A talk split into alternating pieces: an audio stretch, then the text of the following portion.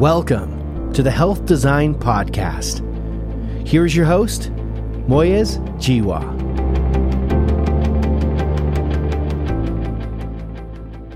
Imagine that you are the parent of a child who you think is sick, but no one believes you.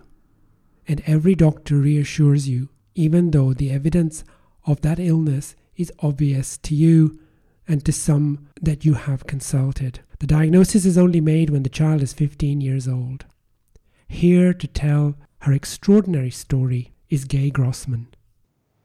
Gay, you're very, very welcome to the show. Thank you very much for inviting me to speak with you.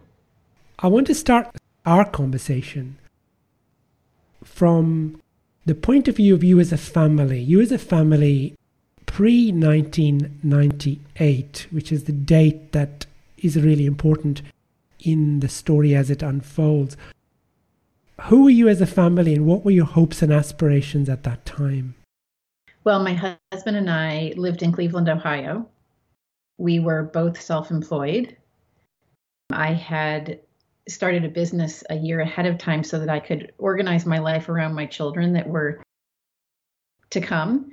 And we were very excited about having a family. We'd been married for eight years. And we had planned so that I could work part-time and, and be home with our kids. So pretty much typical of anyone at that point in their lives.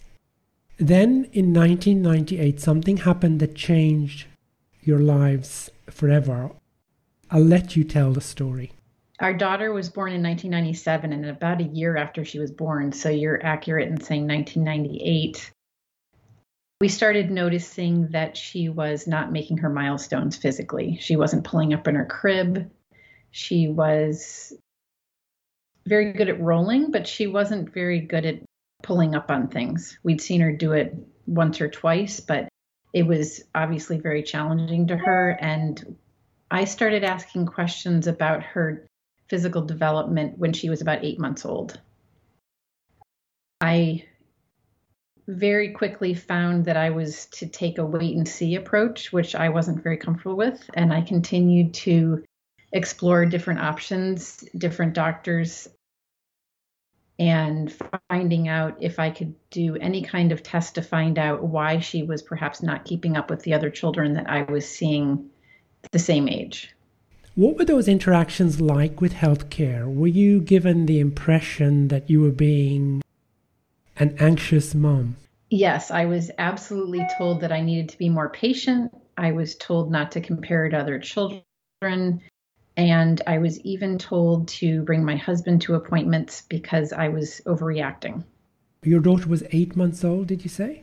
Yes, the first time I actually have it on paper, uh, she was eight months old. She had her first ear infection, and I had taken her back for a follow-up on the ear infection.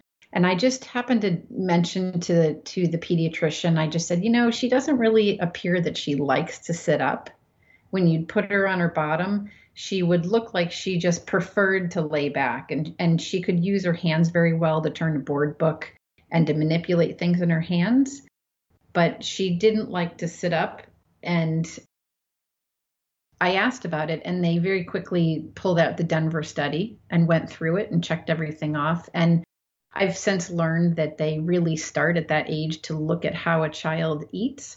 And if the muscles in their mouth are working properly, then they'll have you wait longer. And that's exactly what happened to me. Everything that my daughter was doing was typical, except for the gross motor and, and the trunk control is really where she had the challenges. And so you didn't see the challenges if she were on her feet and she was trying to walk between two things, and she could, at least if she could hold on to something, she would be okay.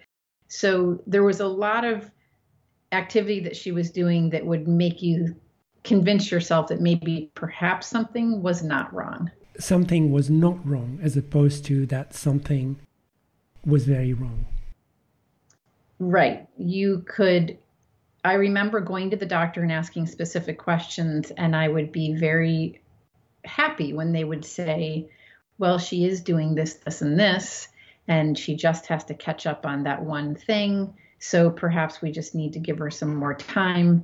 eighteen months is when you're really late to walking, and she's eight to twelve months, so you just need to wait a little bit longer. But now that I look back, I know that there are so many different diseases and there's so many different things that have to be assessed. And when you have a child that's under two years old, it's really difficult to do that. She wasn't sick per se, like she wasn't, you know, having seizures. She wasn't having difficulty with anything else. She wasn't colicky. It was just that she didn't have the gross motor skills that other kids her age did. Tell me what it was like as a family at that time, because you were clearly will have had, or you clearly would have had interactions with other parents, with family. Were you sharing your concerns with them, and what were they telling you? Yeah, I was definitely sharing it with other people. I was reading a lot. I felt like ninety-five percent of things were going well, but this five percent was really heavy on me as a parent. And I was asking a lot of questions. And I even switched pediatricians three times because I felt like I just wasn't getting the answers that I wanted. And I'm not the kind of person who is going to wait and see. So if I think something's wrong, I'm going to keep asking questions and I'm going to keep asking other people. So that's exactly what I did. I kept taking her, taking her to different doctors. Finally took her to a friend of mine. And by this time, she was probably about sixteen months. And I took her to a friend of mine who is a physical therapist. And I said, you know, I'm concerned. I would really like you to take a look at her and what she's doing. And she immediately saw what I saw. And she took the time to call our clinician. And I was able to get an, a neurology appointment and get an M R I. And at the end of that, I was told by the specialist, I told you so. Nothing's wrong. Her M R I is normal. And it made me feel better. Of course, I wanted to hear that she was okay, but I still didn't believe that she was okay. I still knew that there was something that was not quite right. And by the time she was seventeen months, that's when she started to develop the movements that were very slight and happened very far from one another, months apart. But just seeing one of those, I knew something was not right. It intrigues me that you changed your pediatrician so many times and that you'd followed up and saw a therapist and then a neurologist and all the rest of it.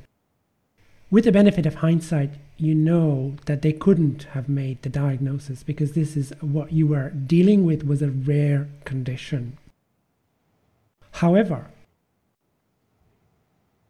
could you have stayed with one of these pediatricians had they given you the space to be concerned? Was there any circumstance in which you would have said, I would have stuck with that person if they had simply said, there's something wrong, we don't know what it is, but we will stay with you until that moment when it becomes evident to all of us what that is? Yes. I think the first... The first clinician we had was a family doctor, not a pediatrician. So he was very helpful in getting us to that first neurologist. He was willing to make that connection for us. And I believe between the two of us, we had a conversation where he said, I, I think you need to go to a pediatrician so that you'll have access to more specialists if if you need. The first pediatrician I went to, I I did I did leave because she didn't take it seriously. And by that time, the movement disorders had increased and she could see them. I took my daughter to her when she was having these movements and she didn't take it seriously. She told me I needed to be patient. Tests had been ordered that were supposed to come back in six weeks and it had been nine or ten weeks. And there was no sense of urgency. And that's why I left. I can't see that I would have stayed with her because our personalities didn't match and our, our sense of urgencies didn't match up at all. And I don't know that I would have stayed because I don't think, I don't see her ever saying to me, let's just wait and, and, and see, and I'll, I'll hang in there with you. I think there's something wrong. She was not, there was, there wasn't any sense of urgency on her part. And there was very much so on mine.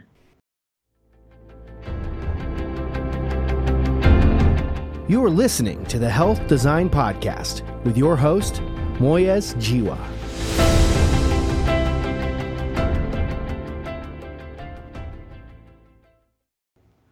And the reason I asked that question is because there will be many who will be listening today who will not have the diagnosis and will come to the diagnosis that you, you, you finally arrived at, but who will have other concerns. And what I'm keen to understand is, how does healthcare respond to people when mom is not comfortable with what's going on? And how can we build that relationship between mom and healthcare provider that stays with her whilst we figure out what it is that's happening in that situation? Well, I think so many of these conversations go back to education. So if a parent is educated now, like today, it's going to be a completely different conversation than what I had in the late nineties. There, you know, we didn't have genetic testing like we have today. But I think if a, a pediatrician or a family practice doctor can sit down with a family and explain genetic testing and the things that are available today and, and how to get the genetic testing, and then say, you know, I will continue being your, your primary care doctor. However, let's add someone to the team. Let's add a geneticist. Let's add a genetic counselor. And then spend some time with them so that they understand genetic testing. And genetic testing is so complicated. You have so many panels. You have people hear about whole genome sequencing and whole exome sequencing, and there's really so much to learn. And, and remember, when I was doing this in the late nineties, there was not the internet.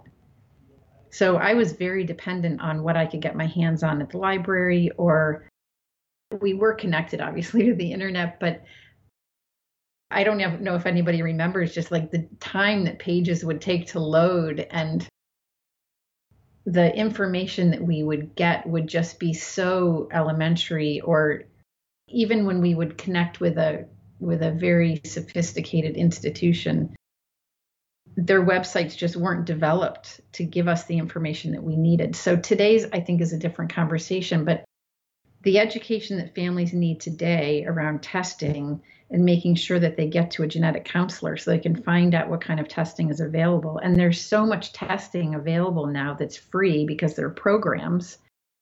You know, working with your health insurance company to get a case manager to find out what kind of testing you can get. And I think that this education about testing doesn't just need to be with families, but also with physicians. There's no way that anyone can keep track of all these programs and the testing.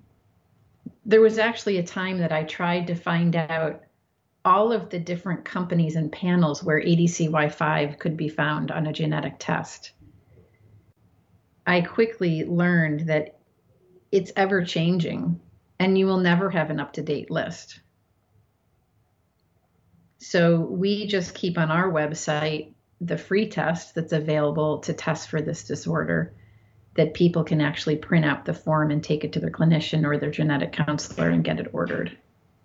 You've said some things there that are critical. First, that the internet has changed everything, in the sense that we now have information much more freely available, not only to healthcare providers, but, and most importantly, to patients and patient advocates. The second thing is the idea that clinicians have the insight to realize that that has happened and that they are no longer the repository of all knowledge.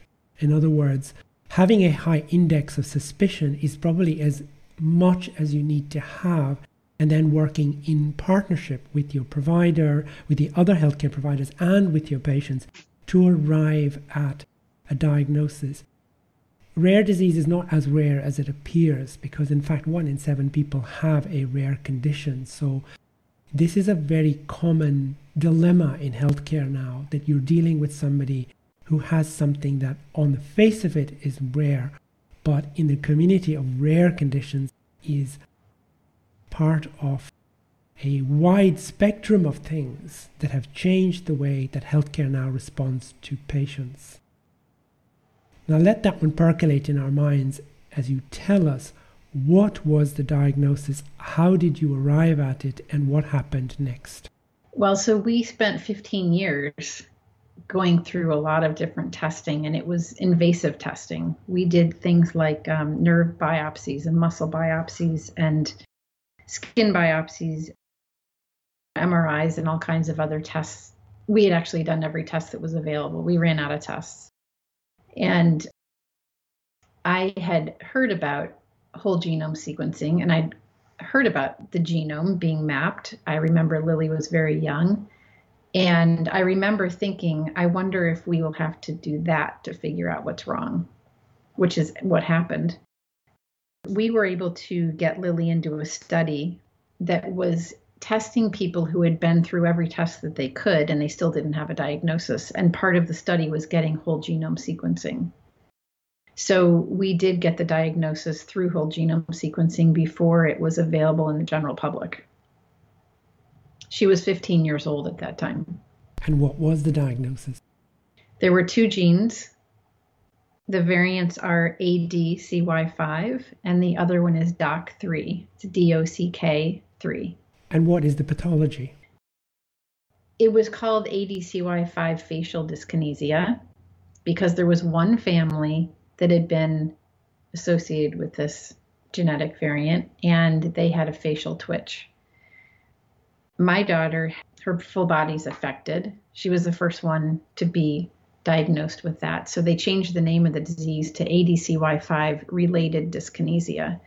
And dyskinesia is a movement disorder. And so she is much like a, a person who is affected by cerebral palsy in that she does not have a cognitive component to a disease, but she's physically affected.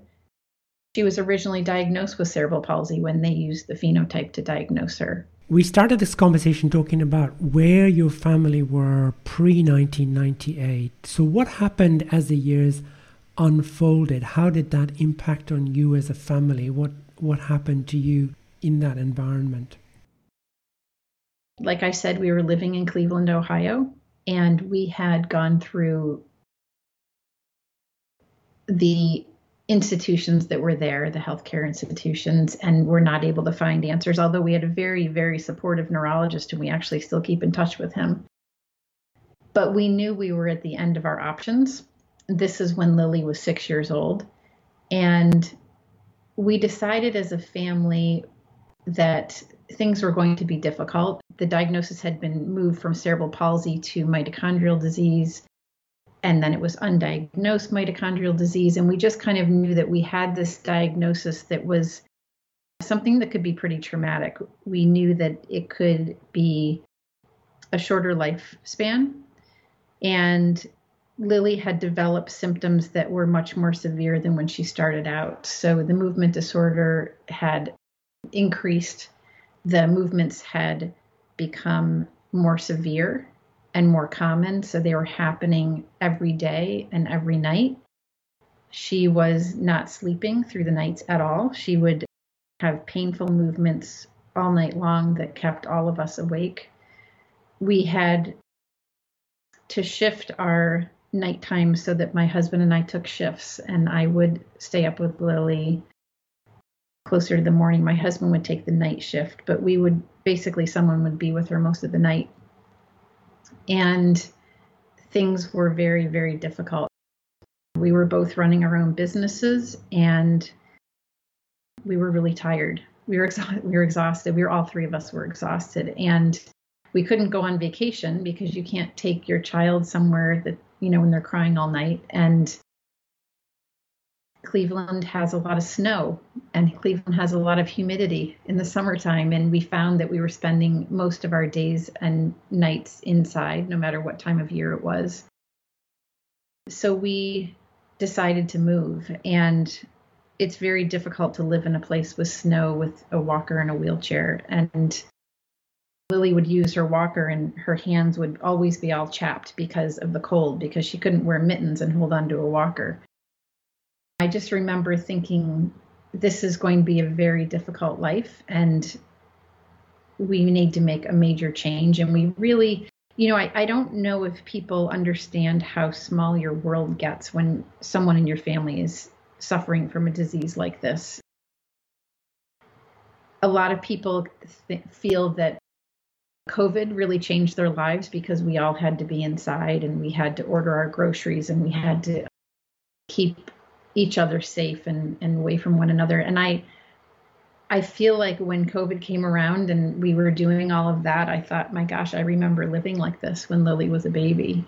I didn't have time or energy for anything other than the business I was trying to keep going and and this whole new business of trying to find a diagnosis for Lily and taking her to therapies and doctor's appointments and testing. And the care was twenty-four hours a day, and I really was still trying to keep her life going as typically as possible. So keeping her in school, she she excelled at school immediately. She loved nursery school. She loved kindergarten. She read early. She really thrived on being with other children. And so we would be up together all night. And then in the morning, I would say to her, you know, why don't you just stay home and we'll have a quiet day at home? And, and she would cry because she wanted to go to school and be with the kids. You know, when you're so tired that you shake, that's how I would be. But for some reason, she would be able to go to school with a smile on her face, and she loved being there. And she would come home and she'd spend the rest of the day on the couch because she'd be so exhausted. But that's what she wanted. And so that's what I kept moving. And I kept her I kept her in school because that's where she found success, and I wanted her to feel that success.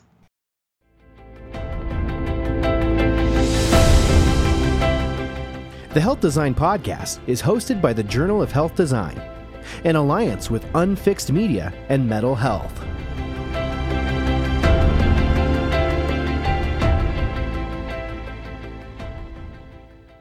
Here you had a child who had needs that you'd met, but you were meeting at great cost to you and to your family generally. How was healthcare responding to you at the time? Were you seen and were you heard with all of this difficulty? Well, like I said, we had a very good neurologist, a very helpful neurologist when we were in Cleveland. I do a lot of public speaking, and I've done public speaking starting when Lily was in the sixth grade, when I was asked, how do you keep her in typical schools and how do you figure out these accommodations? And as Lily has grown up, the the uh, topic has been changed that I've spoken about. In the past couple of years, I had a company ask me to come and speak about my experience as a mother and what it was like for me over the past, it was, you know, at that time, like twenty-three years. And And I will tell you that that was the most difficult talk I've ever had to write and the most difficult talk I've ever had to give. I don't think I looked back at that. Like, I didn't look back when I was going through it. I just kept moving forward, and I just kept making sure that Lily had what she needed for that day and the day, the next day coming. And I didn't look too far into the future. But I think if I look back now, you know, with the things that we were really working on and struggling with, we were just so tired.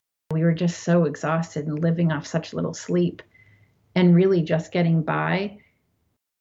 But that was the reason that that was the impetus for us to move across the country. We now live in California, and we moved when Lily was eight years old. We decided to move when she was in second grade because then, she, you know, we'd, we'd had the experience of her being in school all day and what she needed and what kind of support she needed.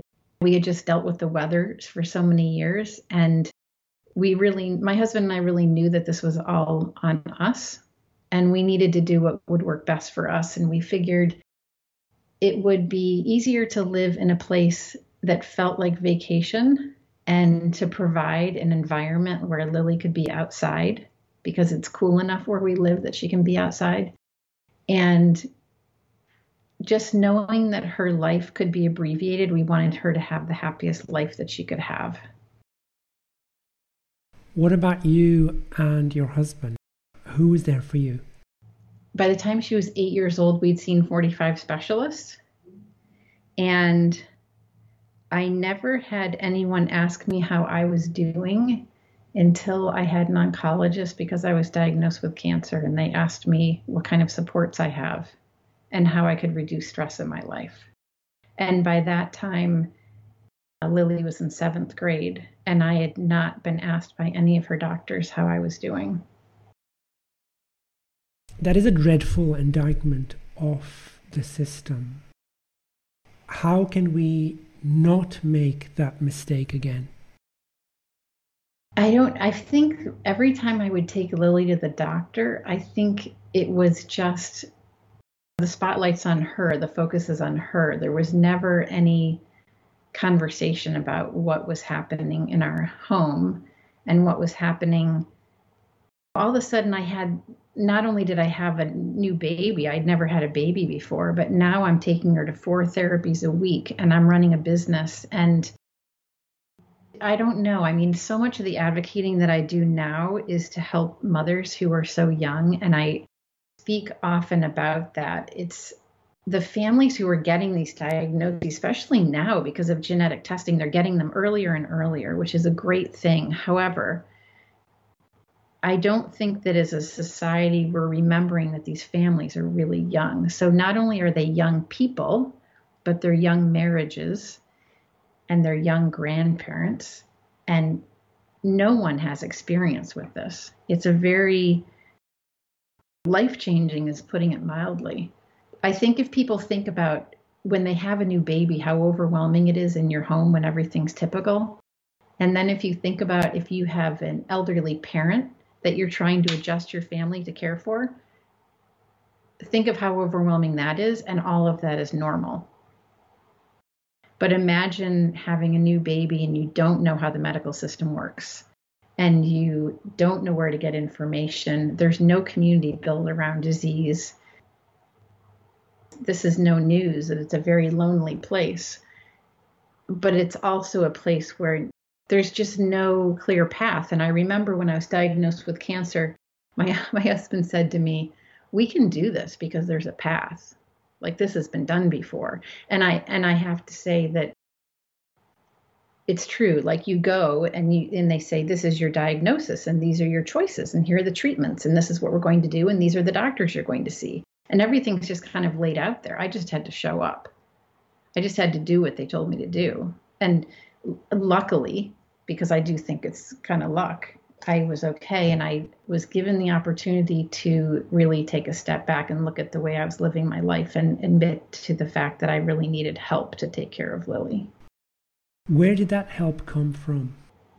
Well, my mother moved into our house for four months, and Lily's aide from school would come every morning, and she would get Lily out of bed, and she would get her dressed, and she would take her to school. And I had a home nurse come to our house every night to help Lily take a bath. And I mean, we really just had to adjust everything. And I remember, you know, Lily being really upset because I was hiring a nurse, but I had to explain to her, "I'm hiring this nurse for me, not for you." I don't know if that made her feel better or worse because she depended on me so much, but I couldn't lift anything for a year. I had multiple surgeries and I needed help. And my, you know, my husband was, he was working and he was, he was keeping our family together financially. So he was helping when he could, but he couldn't, he wasn't home every day. What was it like between you, if you don't mind my asking? He was clearly out working. You were doing whatever you could, not only with an illness yourself, but trying to organize all the other things that Lily needed. How did you cope as a couple? Well, we've always kind of divided and conquered.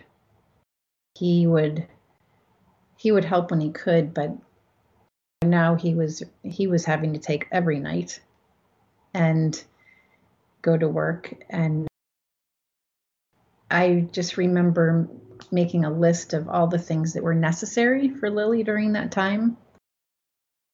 But I remember coming out of it with the other side, and her wheelchair was too small and the braces on her legs were too small. And I don't think she'd been to the dentist in the year. And, you know, all of the things that were routine that I took care of, we just couldn't put those on the calendar because there wasn't anybody overseeing that. Obviously, she, we couldn't keep up with all the therapies that she'd been doing because there wasn't someone to take her. So things were adjusted. Things that I would normally be doing with Lily, sometimes a friend of mine would take her and do things with her so that she could see her friends and, and do things that I just wasn't available for. The Journal of Health Design, fostering collaboration, amplifying the voice of health advocates, growing a network to improve outcomes in healthcare. You've gone on to do some amazing things, notwithstanding all of that. And I want to pivot now a little bit to the work that you're doing for the condition that your daughter is living with, A D C Y five, and and the other other complications of that. When did that start, and how are you doing now? Well, we started the foundation in two thousand fifteen, and the diagnosis was in two thousand thirteen. There weren't very many families diagnosed between thirteen and fifteen. There still wasn't a genetic test available. It still had to happen through whole genome sequencing. And once we went to a, a conference, we were invited to present her. Our neurologist is involved in the research, and Lily was presented at the Movement Disorder Congress. There were four thousand people in the room, and it was the first time that all of these clinicians and researchers were seeing someone with the disease. And the Saturday afterwards, our neurologist called us and said, I need to talk to you, and I need to come see you now. Families are being found because of this presentation, and we have to organize. And so she, I remember she came over to our, our home on Saturday, and, and she talked to us about it, and she said, we need to figure this out. So within three hours, my husband had designed a website, and we had a phone number on there, and we had a place for families to go. And we slowly started adding to the website and putting the articles that were being written about Lily on there. We were really fortunate that Scripps Research, that did the study, did a lot of press about it, because it was she was the first one diagnosed through whole genome sequencing at their facility. So we agreed to have them share our story so that they could help themselves and share the success they'd had, but also it helped us find other families. And we put those things on the website, and we just started slowly building a community, and families contact us all the time. I just got an email today of another new patient, and they contact us very quickly within hours of getting a diagnosis, and we connect them to other families and, and to to other physicians who have patients so that they can then communicate about what they do for treatments for the symptoms. There's not a cure for the disease, but there are treatments available so that you can lessen the symptoms that people have. Where can people find you, and how can they support your cause? There's a website, A D C Y five dot org. They can support us by donating if they want, or by sharing research that they're doing. They can, there are lots of things that people can do to help us as a foundation to help families who are affected by this disease. The, the foundation that we've established supports families first. That's our primary role, is to make sure that families who are diagnosed can get information. The second thing that we do is support the clinicians who are diagnosing those families and make sure that they can get in touch with other clinicians. And then the third goal is to help the researchers. And we we really support the researchers who, any of the researchers, if they're if they're new and they're just studying the gene, we want to support them. And, and support comes in the form of, you know, not just money, it's also connecting them with other people and connecting them with patients and supporting studies that they want to do, and and filling their studies with, with patients. But they're the people who want to help us. We have lots of volunteers who help us, who are on our board. We have people who help us with our website. There, there's all kinds of things that a foundation needs to run and that families need. So people can leave a message on our website if they're interested in helping us. Knowing what you know now, looking back at the family that was in nineteen ninety-eight, three things that you think were crucial in helping you get to twenty twenty-two. What were those three things? I think people, I think families need to realize that this will be a long endeavor. They're not going to come up with a cure in a year. I think that families who are affected by rare disease should seize the day and do what you can for that day. I think something that kept me going was every night I made sure that when I went to bed, I had accomplished at least one thing. And whether that one thing was resolving some kind of service my daughter needed, or resolving bills with the insurance company, or making sure she had the accommodation she needed in school for that semester. There's so much to do to help a child that has challenges because of a rare disease. One of the things I really stress to young families is it's very overwhelming, and it's okay to feel overwhelmed. Just take it one step at a time. Be kind to yourself, because this is a big project. Gay Grossman, when John Novak suggested to me that you were a guest on this show, he said that you were an extraordinary person. He, he was quite clearly right. It's very clear in our conversation that not many people could have coped with all that you've had to cope with, more than more than anyone should have to cope with. We are in awe of all that you do, and we would very much like to support your cause in any way we can. Thank you so much for taking the time to speak with me today. Thank you for inviting me to be here. I appreciate the opportunity to share information about rare disease in general, but also the disease of A D C Y five related dyskinesia.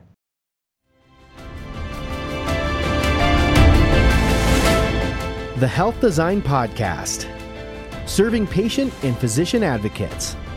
Visit us at journal of health design dot com.